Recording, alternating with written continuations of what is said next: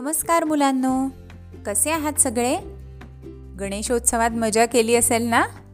मोदक मिठाई आणि खूप आरत्या पण म्हटल्या असतील हो की नाही? आणि पूजाताईंनी सांगितलेली गणपती बाप्पाची गोष्ट पण आवडली ना? तुम्हाला भीम आणि बकासुराची गोष्ट पण माहिती आहे पूजाताईंनीच सांगितली आहे हो की नाही? त्यामुळे तुम्हाला कौरव आणि पांडव हे तर माहितीच आहेत. आणि पांडवांमधला जो भीम होता तो किती प्रचंड शक्तिशाली होता हेही माहिती आहे. असं म्हणतात त्याच्यामध्ये दहा हत्तींचं बळ होतं म्हणजे एवढी शक्ती होती. तर या भीमाचा मुलगा घटोत्कच. आणि आज मी तुम्हाला घटोत्कचाचीच गोष्ट सांगणार आहे. ही फरमाईश केली आहे श्रीमयीनी. ऐका हं. तर आधी मी तुम्हाला सांगते की घटोत्कचाचा जन्म कसा झाला. हां. लाक्षागृहातून भुयारातून सुखरूपपणे बाहेर पडून पांडव आणि कुंती काम्यक वनात आले. त्या वनावर हिडिंब राक्षसाचं राज्य होतं. तो खूप दुष्ट होता. त्याची बहीण हिडिंबा. पण ती खूप चांगली होती. त्या वनात हिडिंब आणि भीमामध्ये घनघोर युद्ध झालं. पण शेवटी भीमाने हिडिंबासुराला मारून टाकलं. आणि त्यांनी हिडिंबेची क्षमा मागितली. कारण कितीही दुष्ट असला तरी तो राक्षस हिडिंबेचा भाऊ होता ना? त्यानंतर मग भीमाचं आणि हिडिंबा राक्षसीचं लग्न झालं. आणि त्यांना मुलगा झाला. त्याचं नाव घटोत्कच. घटोत्कचाच्या जन्मानंतर भीमाने हिडिंबा राक्षसीला सांगितलं की आता आम्हाला हस्तिनापूरला परत जायला हवं.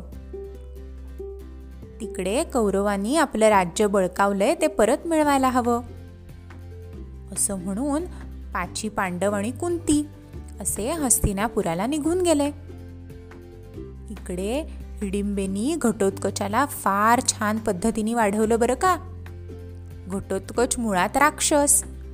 त्यात महाबलशाली भीमाचा पुत्र. त्यामुळे प्रचंड शूर होता आणि ताकदवान होता तो.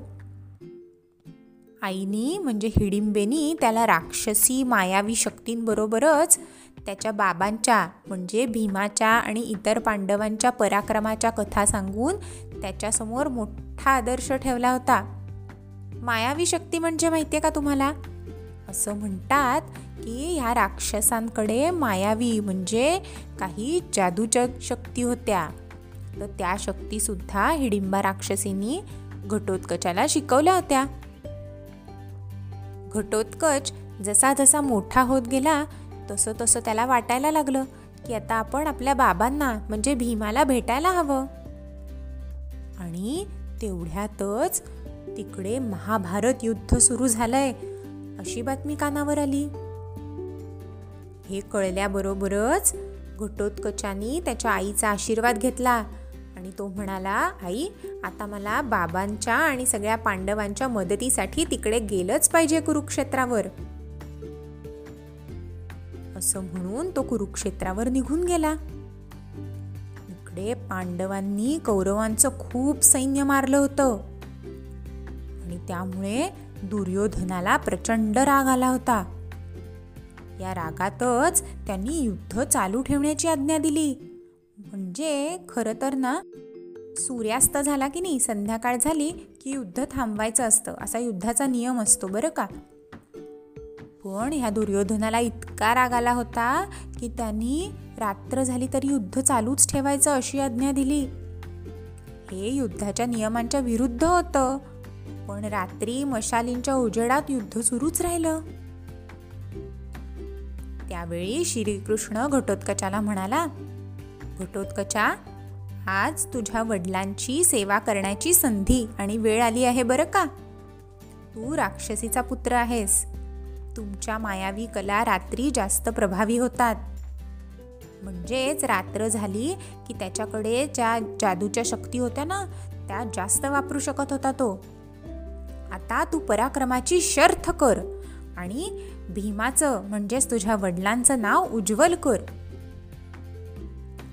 आणि त्याचप्रमाणे खरोखरच घटोत्कचानी कौरव सैन्याची अक्षरशः दाणा दाण उडवून दिली. इतका महापराक्रमी होता तो घटोत्कच? की कौरवांचं सैन्य घाबरून गेलं. त्यांनी त्याच्या मायावी शक्तीने आपला देह एवढा प्रचंड वाढवला की त्याच्या पायाखालीच कौरवांचं सैन्य मुंगीसारखं चिरडायला लागलं. कौरवांच्या सैन्यामध्ये हाहाकार उडाला. सगळे सैनिक सैरा वैरा पळायला लागले. कौरवांचा सेनापती दुर्योधन होता. त्यालाही खूप भीती वाटली. त्यांनी विचार केला की या घटोत्कचानी असंच जर आपलं सैन्य मारणं चालू ठेवलं तर आपण केव्हाच हरून जाऊ? म्हणून त्यांनी कर्णाला सांगितलं की तुझ्याकडे वैजयंती अस्त्र आहे ना ते घटोत्कचावर फेक आणि त्याला मारून टाक. कर्णानी तपश्चर्या करून इंद्रदेवाकडून वैजयंती अस्त्र मिळवलं होतं. पण ते त्याला फक्त एकदाच वापरता येणार होतं. त्यामुळे कर्णाने ठरवलं होतं की आपल्या शत्रूला म्हणजे अर्जुनाला मारण्यासाठी ते वापरायचं. पण या घटोत्कचाचा पराक्रम बघून कर्णालाही वाटलं की आपण ठरवलंय खरं आहे की अर्जुनासाठी वापरायचं.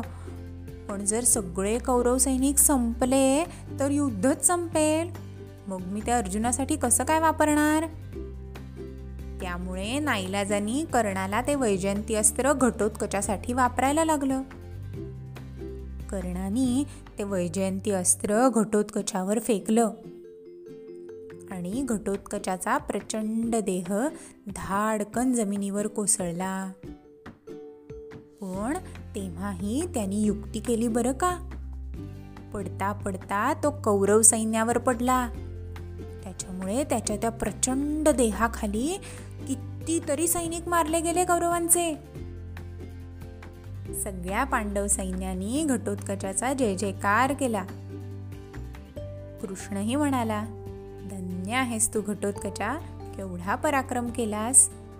आपल्या बाबांचं भीमाचं मोठं नाव केलंस. भीमाला आणि इतर पांडवांना खूप वाईट वाटलं. कारण शेवटी भीमाचा मुलगाच होता तो आणि तो ह्या युद्धात मारला गेला होता. पण तरीसुद्धा त्यांनी त्याने इतका पराक्रम केला होता की घटोत्कचाचा खूप अभिमानही वाटला त्यांना. असा हा महापराक्रमी भीमाचा पुत्र घटोत्कच. त्याचं महाभारत युद्धातलं कर्तृत्व खूप खूप मोठं आहे. तुम्हाला माहितीये का हिमाचल प्रदेशात कुलू मनाली आहे की नाही? त्यातल्या मनालीमध्ये या घटोत्कच आणि त्याची आई हिडिंबा यांची मंदिरं आहेत बरं का?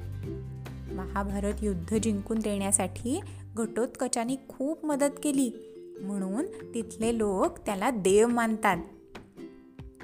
कधी गेलात ना तिकडे ट्रिपला? तर नक्की ते मंदिर बघून या. तेव्हा ही गोष्ट तुम्हाला नक्की आठवेल. काय? आवडली का गोष्ट? घटोत्कचाची आणि त्याच्या पराक्रमाची? चला तर मग आता भेटूया पुढच्या रविवारी. अच्छा!